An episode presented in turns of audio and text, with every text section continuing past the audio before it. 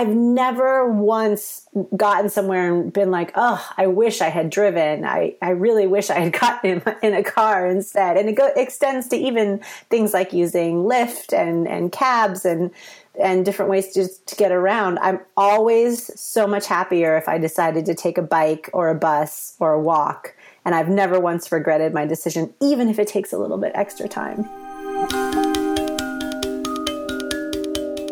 I'm Jocelyn K. Glei, and this is Hurry Slowly, a podcast about pacing yourself, where I explore how you can be more productive, creative, and resilient through the simple act of slowing down.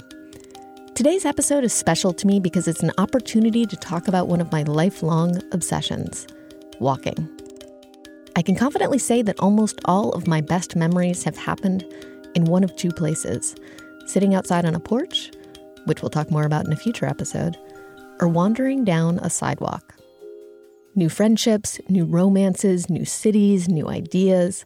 I find that all of these things blossom best for me when I'm on foot and on the go. And I should tell you that, consistent with the theme of this show, my pace is much more of a stroll than a stride. Despite living in New York City for about 13 years now, my walking speed remains stubbornly slow. For me, walking has always been about wandering and daydreaming, things that are hard to do at your desk. But today's guest, the aptly named Alissa Walker, opened my mind to even more expansive possibilities for walking. Walking not just as an act of disconnecting and sparking creativity, but also as a way to engage more deeply with your city and your community. As Curbed.com's first ever urbanism editor, Walker, who's based in Los Angeles, writes about our relationship to our cities, how we transport ourselves, how we interface with the urban environment, and how tech is changing both of these things at a rapid clip. She also got rid of her car over 10 years ago and has been a committed walker, bike rider, and bus taker ever since. In this conversation, we talk about how walking changes your relationship to almost everything to time and the rhythms of your day, to how you behave as a citizen in your community, to even your mood, your outlook, and your creativity. Let's get started. You live in Los Angeles, which is, of course, notorious as the city in which people love to drive. And you decided to deliberately stop driving and start walking, I believe about 10 years ago now. Can you describe how that happened? Well, for me, it was where I had chosen to live, which I thought was a very uh, good choice at the time. I, I wanted to move to a place in the city where I didn't have to drive so much. So I moved to Hollywood. I'd lived in Hollywood, but I moved kind of into a, the denser part of Hollywood. And um, it was so I could walk places. I mean, it's one of the few, there's, there's little pockets of neighborhoods in LA that are really, really great for walking and have always been great for walking. The way that the city was built was around this huge streetcar system that could kind of deliver you to any part of the city and, and let you walk around and get your errands taken care of and see your friends and then zip to another part of the city. So we, we were set up that way at one point until they decided to build freeways instead. So for me, I really wanted to live somewhere um, that where I could take care of my daily business on foot as much as I possibly could. And then I had access to, we have this amazing, basically a mountain range that cuts through the middle of the, of our city. So I wanted to be able to have access to hiking and, and walking and these staircases that are in a lot of the hillier parts of the city. But when I moved there, I realized that, um, it was actually much more pleasurable to never drive. And I realized how much my car sat in one place or was paralyzed trying to get out of my driveway as I was trying to get from one part of the city to another. And I just started to give myself little games to test myself to say, how long can I leave my car in the garage and not drive anywhere? And then the stretches became longer and longer and longer. And so you've obviously been doing this for a very long time now, almost a decade. How has it affected the way that you move through your day and what you notice and even how you feel? I mean, for me, it changed the rhythm of my day, just like what you're saying. I mean, it, it, it, you must plan out your day a little bit differently if you know that you have to leave in time to take transit or to ride a bike or a little bit extra time to walk. Um, but for me, those became like these very precious, important moments in my day. I love being able to work on my phone while I'm going somewhere instead of having to pay attention and drive. I don't think you'll ever realize the, the gift that you get until you um, can be answering all of your emails when you get from one place to another and get there and have a, an inbox empty inbox by the time you arrive. It's a it's a wonderful gift. Um, but I and I think a lot of people keep they they would bring it up to me and say, well, how do you have time for this? And for me, it's like just shifting your time from one place to another, and the way that you are experiencing parts of sitting in front of your computer or maybe watching a show that you like and you can do this um, multitasking in a multitasking way when you're just using your basic transportation skills to get around well, and you said um, I was listening to a, a podcast um, episode that Curbed did where you were saying, you know, kind of one thing that you just touched on. You know, when you're driving a car, that for you it almost feels like this sort of like shackle that weighs you down because you have to really, you know, pay attention all the time while you're driving, right? So you can't be doing other things or really letting your mind wander all that much. And I'm kind of interested in this idea of walking as um, in certain ways requiring less attentiveness, um, and that that is maybe what makes walking in a certain way like such a driver for creativity and also just of happiness because we spend so much time at our desks and on our phones and you know very intensely focused and that's you know sort of a time to just focus a little bit less and I must say that I'm the worst driver and I'm very bad at paying attention. So it's better for me and you if I'm not on the road at all um, in that way. but yeah, I think that it's it's a different setting that your mind uh, goes to, and you're instead of focusing on. I, I, I can't even explain the way that the frustration I feel when I'm driving. I I'm I get I get angry. I probably get road rage. Is that probably what it qualifies as? I get really frustrated with everyone else on the road. I get really frustrated from things that I can't uh, quite experience or see. I'll, I'll I'll often see something that I want to stop and take a photo of, and I'm like, wait, no, I'm in my car. And walking just allows me to stop, back up, peek into a garage, look down a side street, stop and investigate a tree and that becomes part of uh, the way that I move through my city. It's, it's it's this ongoing investigation, and yes, it is relaxing, and you kind of have this different way of experiencing the city. But for me, it's I'm almost working harder maybe when I'm walking because I'm trying to find stories and different angles on things and getting good photos, and it it keeps my brain a little more activated. Well, so do you think that for you that walking is um, you know, connected to your creativity or really kind of become part of your creative process in many ways? I think for for as far as what I decided to write about and and what decisions I made about what kind of stories that I wanted to tell through my writing, changed dramatically once I decided I didn't want to drive anymore. So for example, just the the way that I was connecting myself to my city and seeing how different blocks in my neighborhood were starting to change and how buildings were going up and talking to people who were sitting outside of their homes. You know, this is probably very normal stuff that happens in a lot of cities that um, are pedestrian friendly or pedestrian centric.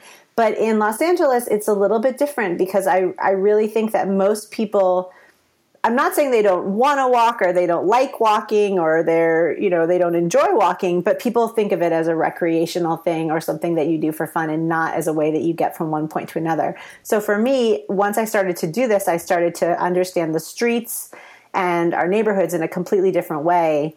And yeah, I mean, as far as a creativity motivator, I think just taking photos of how neighborhoods are changing became my my favorite thing to do in the city. Well, and you have written that getting out of your car made you a better citizen, which made you a better writer, which seems to be sort of where you were going with that, like the, that it got you more engaged with your city. And, you know, I guess if someone were to make the decision today to drive less, um, you know, walk more, like, do you think that, that that would give them a different relationship to their sort of local environment? I do. And I what I hear so much from people who live here is that oh, I wish I could. I wish I could walk more. I wish I didn't have to drive so much.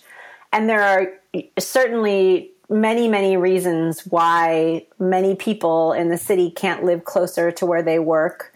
Um, they can't live closer to where they go to school. And that has a lot to do with affordability and, and housing concerns that we have in the city in particular. So for me, that became a very interesting question to start to explore through my writing and, and talking to other people. You know, why do we put, set ourselves up with these 45 minute commutes across the city and put ourselves at such great distance from the people we love and the places we love to hang out. So I think that that's one of the things you can start to look at is why are you in the car so much? Where are you going? Um, why why aren't the things located near you um, within walking distance that should be located near you? And what can you do to change that? What are some big things and steps you can make to try to change that? And it, it starts with maybe just shifting that time like we talked about before like giving yourself that that you know 45 minutes in a, a bus or a train where you can uh, travel across the city and use that time in a different way yeah, well, it's interesting. You're making me think of you were talking about how frustrating, you know, sort of angry driving um, makes you earlier, and I'm also thinking of, you know, just sort of the, um, we'll say, general tenor of the country right now, which is people are pretty kind of frustrated and angry. I think about. Um, you know the political situation and feeling sort of like they're not really sure um, maybe what to do or how to take action. And I'm just thinking about those two things and kind of this idea of, um, you know, walking as a way to just get much more connected to your community and maybe be inspired to take some action rather than kind of just dwelling in this sort of like frustrated place where you feel like you can't really, you know, you're not really sure what to do. Exactly. I think I think that uh, walks have been very therapeutic for many of the things that have happened in the last in the last few months. Um, but I, I, I completely agree with you that the the way to kind of funnel any kind of uh, despair that you might feel uh, from what's happening on the national stage, a really good way to uh, work those issues out and feel like you're making a difference is to just zero in on your own block. And what something that I do, which is super nerdy, that makes me feel great, is I grab my phone and my 311 app, which is a, a way that you can report things like trash or, you know, uh, overgrown trees or broken sidewalks or any other th- injustice, small injustices in your neighborhood, and I go out and report them, and the city comes and fixes them. And to me, that's like the greatest illustration of the city working the right way, um, improving your neighborhood um, on a block by block basis, and just going out and starting to to notice like what are the elements that makes for a better community and a, and a better place to live when I was re- doing some research in preparation for this interview, I was I was looking at this um, this kind of crazy study that was done of some of the benefits of walking, um, and one of them was if you uh, you know remove your one hour commute and replace it with walking, your happiness uh, increases somewhere on the level of uh, you know, being similar to falling in love, which is kind of a beautiful statistic. and, and, I think um, that you have to weigh those. We all, we all have these trip planners now, right? We can use. You can plug into Google Maps. You have like this uh, very easy equation in front of you of to go from here to there. If you take the bus, if you take your car, if you walk the entire way, if you take a bike, gives you it gives you the time breakdown. But you're not seeing first of all, a whole bunch of hidden costs in there. You know, you're always seeing um, just like how it takes you to get from one place to another. It, you don't see the parking. You don't see how long you're going to be circling for parking. You don't see how much gas you're using. You don't think of all the environmental and uh, uh, costly public health issues that are factoring into your choice, um, and and how it's probably going to make you less healthy and make the the planet more susceptible to climate change if you make a certain decision when you to get from one place to another. But the happiness thing. I've never once gotten somewhere and been like, oh, I wish I had driven. I, I really wish I had gotten in, in a car instead. And it go, extends to even things like using Lyft and, and cabs and and different ways to, to get around, I'm always so much happier if I decided to take a bike or a bus or a walk. And I've never once regretted my decision, even if it takes a little bit extra time. Time for a quick break, but keep those earbuds in because after the jump, Alissa and I talk about our collective obsession with transporting ourselves efficiently, the serendipity of getting lost, and why walking is, quite literally, the best way to improve your patience and go slow. This episode is brought to you by Hover. Personally, I find it hard to take action on my ideas unless I have some accountability, a deadline, an audience, an expectation, something or someone that makes it necessary to take action. And one of the easiest ways to quickly create some of that accountability is to go public, to go online. Establishing your domain name is, in a sense, a rite of passage. The way you plant a stake in the ground and say, here it is, this is my idea. And Hover makes the process of finding a domain that matches your passion super simple. Their streamlined search lets you choose from over 400 domain name extensions, and you can easily connect your new domain to a number of popular website builders with just a few clicks. But honestly, my favorite feature is Hover's straightforwardness. Their user interface is clean and easy to use, and they don't nag you with endless upsells at checkout. What you see is what you get a launchpad for your ideas. So if you've got an idea you're passionate about, start laying the groundwork now by heading over to hover.com slash hurry slowly to get 10% off your first purchase. That's H-O-V-E-R dot com slash hurry slowly. This episode is also brought to you by SaneBox. People who know me well know that I am passionate about email – or rather, I am passionate about how much I despise email as a workplace distraction, one that eats up great gobs of our attention, which could be better spent on more meaningful work. So the question is what would you do if you got that time and attention back? What would you do with two more hours each week? What about four more hours? That's how much time SaneBox saves their average user every single week. With just a few clicks, SaneBox automagically gets your email under control and makes keeping it that way forever super easy. It also has some sweet features like one click unsubscribe, which sends annoying emails into the aptly named black hole, and automatic tracking of messages that haven't received replies yet, so you can see what needs following up. See how SaneBox can help you reclaim your time and attention with a free two week trial. Visit sanebox.com slash hurry slowly today to start your free trial and get a $25 credit. That's S-A-N-E-B-O-X dot com slash hurry slowly.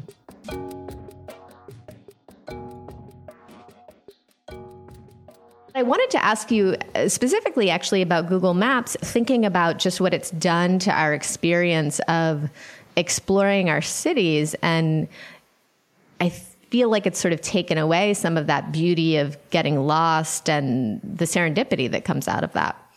You know, I, I'm of two minds for this. I, in one way, the fact that it even walking comes up as an option, I feel like at first when all this these things came out, and I know, for example, like Apple Maps, when they first launched their maps on the iPhone, it didn't have walking directions at first. It was always assuming that everyone was going to drive, and it, their walking directions were actually really bad and may have gotten you more lost because they just didn't have um, all the information to get you from one place to another.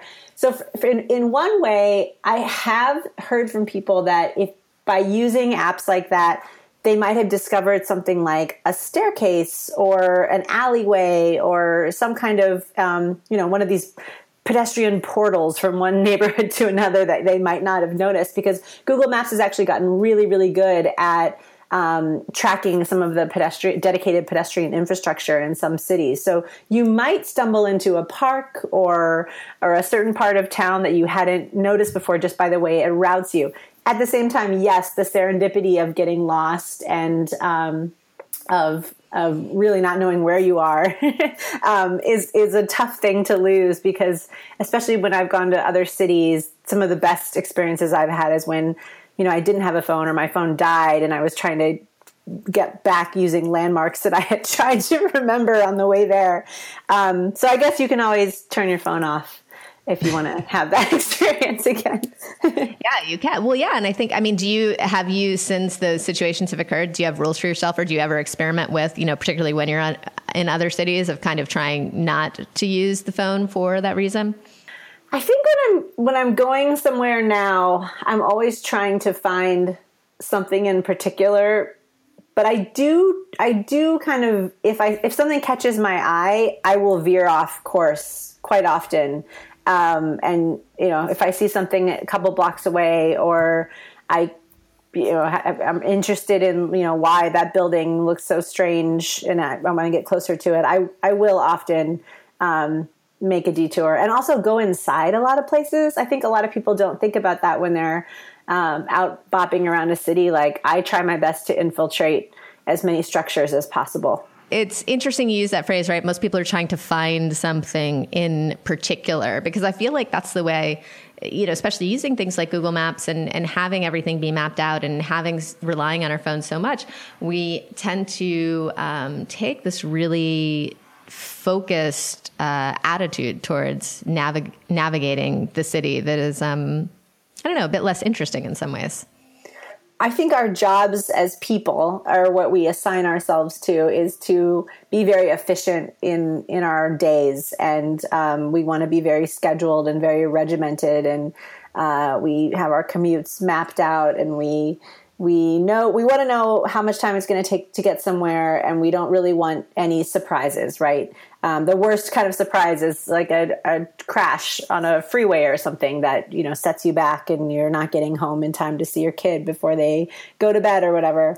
But um, gosh there's just so much other amazing serendipity to open yourself up to within a city um, if you give yourself a little bit of a buffer to allow yourself to experience it. And i don't know if they're i don't know how to convince people of the the gift that you get if you allow yourself to maybe go home a different way or jump on a different bus jump on a random bus that comes by your house maybe um, and just let yourself get a little lost. Um, we don't all have time for it that's why I like having a child who kind of encourages me in that direction. She will uh, always let me know that she wants to try to go somewhere different and um, or stop if I haven't looked carefully enough at something on the sidewalk. when do you have, or maybe it, it kind of happenstance occurs with her? Um, you know, do you try to? I'm sure you know, like everyone, you have certain places that you go frequently. Do you try to kind of mix up your routes a little bit? And and she encourages it. I mean, she knows the bus routes. She knows certain streets which she names based on what grows there, what kind of houses are there. You know, she has her own landmarks set up in just our very short uh, commute that we have to take her to preschool, which is very funny. And we just ch- changed schools, so now she's naming all these other new routes and and telling me where to go. And and she'll be the one who will nudge me down a different street or ask why we can't take a different bus not always workable in the morning when we're trying to get there on time. But I do think that yeah, like being able to vary it up and uh, and and and use these these tools of technology. You know, I can look at my phone and say, you know what, that bus is not coming for a certain amount of time. Let's walk down this block and go to another bus stop and experience what that would be like. And we we can have the flexibility to do that. One for people who are listening. So, how old is your daughter now? She's two, two and a half. When did she learn how to walk? Um, she probably just before her first birthday, about eleven months old. So. when I think you told me so, how, and how far can she walk now? It was pretty far, as I recall. She can walk like about a mile without complaining. Um, and I don't know if that's because it's something I've forced her into or what, but she has just been. Um, she is such an intrepid walker and doesn't really care much for a stroller. Um, loves being riding on the back of a bike, of course, but can can really hoof it, and I'm I'm very proud of that. Yeah, I mean, that's pretty amazing. And certainly, um, I live in Park Slope, the land of strollers. Um, you know, certainly at that age, you don't really, I mean, you just really don't see children walking that much typically. You know, they're either in a car, if they're in the suburbs, or in the city, they're in a stroller. Uh, how do you, do you think that that's kind of, um, you know, changed her experience at all? I think that you you know we have this it's a, it's again this you know ability to let allow ourselves to have the time to explore. And it's not a very fast walk. You know sometimes we're we're taking a really really long time to cover to cover some ground.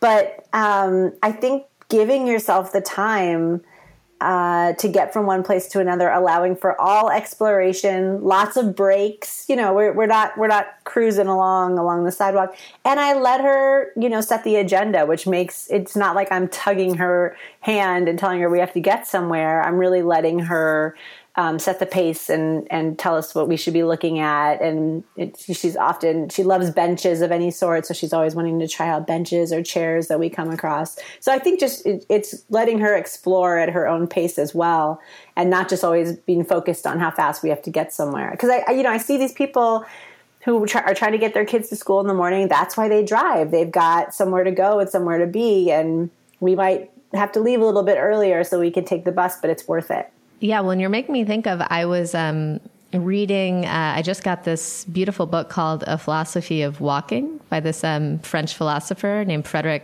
Gros, and um, one of the things he writes in the book is walking is the best way to go more slowly than any yes. other method that has ever been found, which I think is lovely. It really, it really is, and there's nothing else that will there's there's no other way that nothing else that will teach you the level of patience except maybe having a kid but there's nothing else that will uh, teach you this patience um, it, than than walking of, of being able to get through your city in this way Right. And so if you have a kid and you're walking everywhere with your kid, kid then, you know, you're basically like a, like a Zen master. Right. I must be now. super mellow now. Yeah, exactly. but it's very true. I have lost a lot of my, uh, the urgency, things that seemed really important maybe 10 years ago are no longer that important. And what, what sorts of things would those be out of curiosity? I mean, I think that the constant stress of trying to get, trying to get somewhere at a certain time uh, and feeling like if a trip planner or a Google Maps itinerary lies to you, um, that it ruins your whole day in some way, you know, not allowing for all these uh, uncertainties that happen to us as we move around. I think just being able to kind of surrender yourself to the city and and letting uh, yourself be confronted with all the various good and bad uh, occurrences that might happen on your way from getting from one place to another. Um, I think that's it, it's it's a different way of uh, it's a different way of moving about your day, and it will it will change your brain. It will change your brain. Well, and I think a lot of people um, listening to this podcast will be listening because they kind of have this, um, you know, probably a little bit efficiency minded, right? And kind of have this sense of urgency, but maybe want to figure out how to release it a bit or let go of it. Um, and you know, you're very much saying that you kind of have let go of that, but do you how, like how do you make that all work? Like, is it just planning for a lot more kind of cushioning? I think you have to do that and and look at your priorities. I mean, I know some people who, for example, want to exercise every day and tell me that they have to get up early so they can go to the gym take a shower, and then drive to work. And to me, I would say, well, how far do you live from work? Um, could you ride a bike? Uh, how important is it to you to, um, you know, to, to, go to this gym or to, to actually drive to this gym and drive back home or whatever, you know, however you have it set up? Um, to me, the the best multitasking as far as getting exercise and uh, getting some fresh air and, and, connecting with nature is to incorporate that into your commute every day. So like that's that's one example of a way that I think is a very obvious way to restructure your day. Maybe you've got some kind of very special exercise regimen, but um, to me that's a, a, very obvious one obvious very obvious change that you could make uh, where you could kind of do many things at once. Well, one of the other one of the other crazy stats this report on walking that I was reading was, um, I think it was if you're if you're over the age of sixty, you know, walking uh, was something like a mile a day makes you.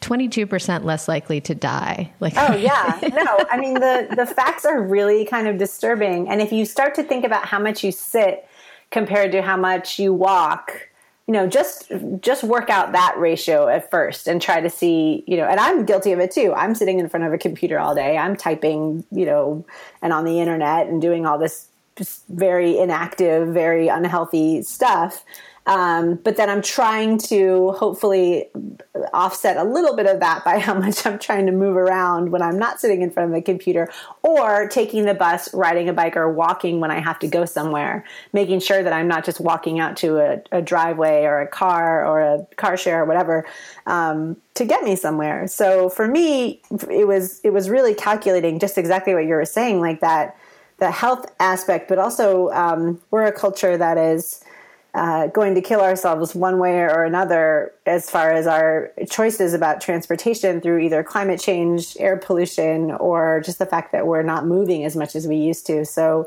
those three factors are are all something you need to consider when you decide how to get from one place to another. Do you? Uh, this is kind of completely shifting gears, but do you do uh, you know walking meetings or kind of walking calls or, or anything like that, where you're kind of fusing uh, you know some of your work tasks while you're while you're on the go?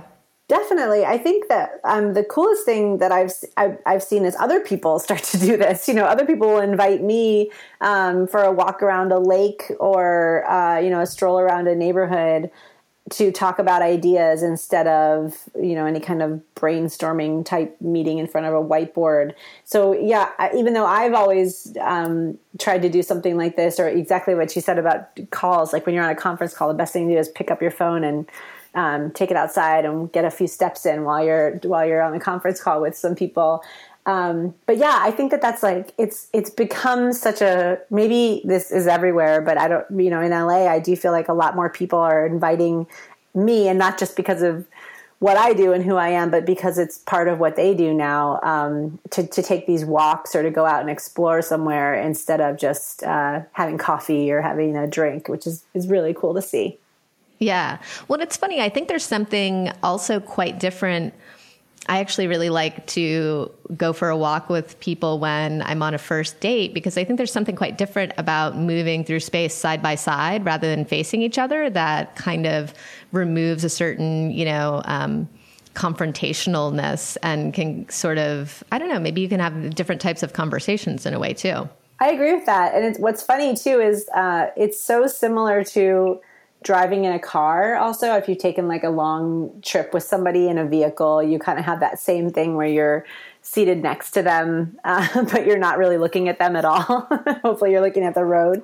And it's funny uh, i definitely noticed when i've had to interview people or talk to people um, for stories that you, you if you put them in that mindset instead of sitting across the table from them and like dropping a recorder in front of them they become so much more at ease and they're able to talk so much more freely about what they do. So for me to get good answers for somebody in an interview um, is definitely either you know put them in a put them in a position where they're like that and walking is a very good way to do it.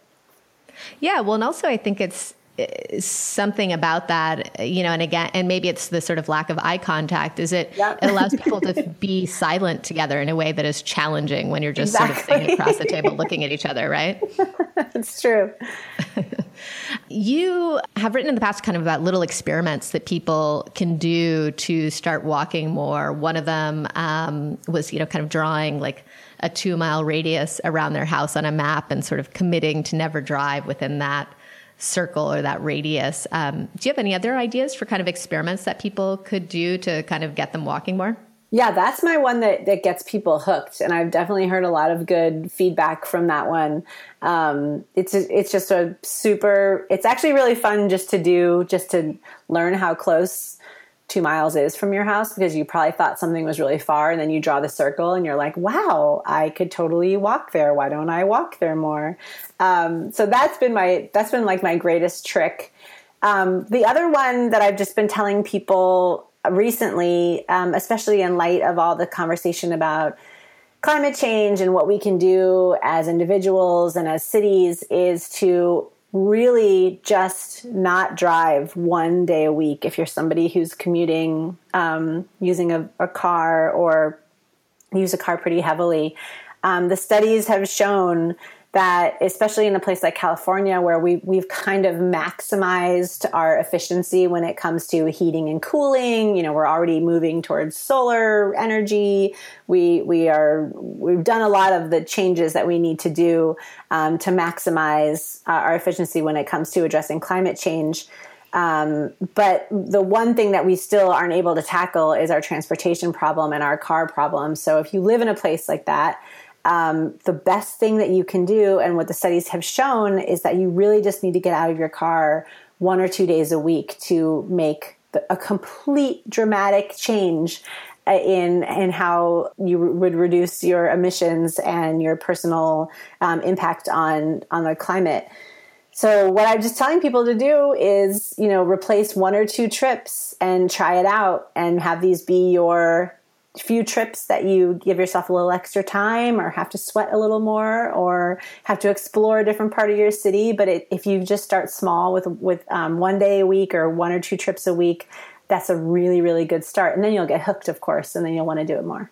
I was thinking as we're talking about the kind of two mile radius um, around your house, I'm thinking, well, no one has maps anymore, like a map that they could literally draw a circle on. But I guess you could print a map out from um, from Google Maps. There is a I I, ha- I can give you like a link of like a place where you can actually draw a circle just for this thing. I think it is almost even for this. Uh, purpose yeah purpose yeah just so you can i call it your walk shed so you think of it like a watershed or something like that that you talk about um, with you know how rivers the footprint of rivers for example. Mm-hmm. so this is your walk shed. This is your uh, this is your zone around your home. And no matter what you do the rule is that you have to stay out of a car for those, those in your walk shed in that circle.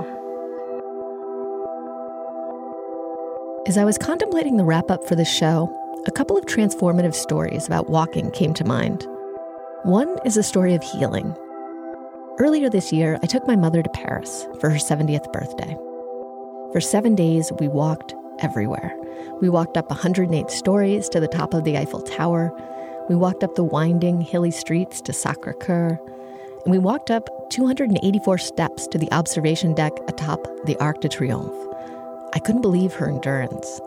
I think I was more exhausted than she was. But the remarkable thing happened weeks later after we had returned, my mother was shocked to find that she no longer had the intense back pain she'd been wrestling with for years. Somehow, getting out of her normal routine had magically recalibrated her relationship to her body. Another is a story of discovery. A few months ago, I met up with a new friend for dinner in Manhattan. It was an unseasonably warm night, and we decided, on a whim, to walk back home over the Brooklyn Bridge. While we were strolling across, we spotted a rooftop bar strung up with lights that somehow looked like the perfect place to be. So we took a detour to find it. When we got there, the view from the bar turned out to be one of the most breathtaking cityscapes I've ever seen in New York City. It was perfect, and it's a destination I'll definitely be keeping in my back pocket for future use. And that's the beauty of walking. The outcome is never quite exactly what you anticipated, because you have time for discovery and digression in a way that's not possible with other modes of transport.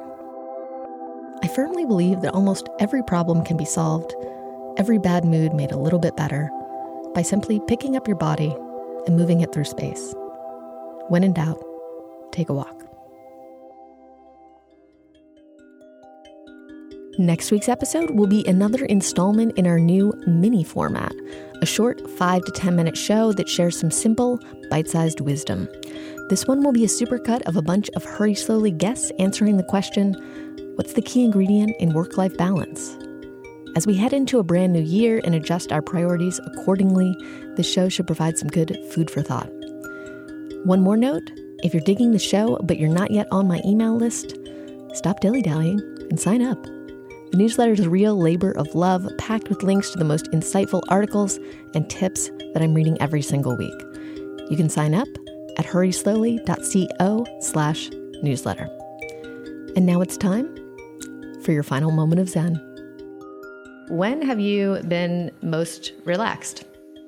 Most relaxed is probably when I'm heading home from a work related event and I feel a good sense of accomplishment and I'm on a bike and the sun is starting to go down and it's this gorgeous uh, magic hour light that LA gets to experience pretty much every day. And I'm feeling like I'm the luckiest person in the world for living where I do. You probably won't be surprised to learn that most of my commentary for this episode was drafted while walking. This show was produced by Matt Susich, and our theme song was composed by Devin Craig Johnson. If you enjoyed the show, please take a moment to write us a review on iTunes. Every rating helps us expand our audience and keep growing the podcast. There's even a handy review link right in the show notes. As always, thanks for tuning in, and remember to hurry slowly.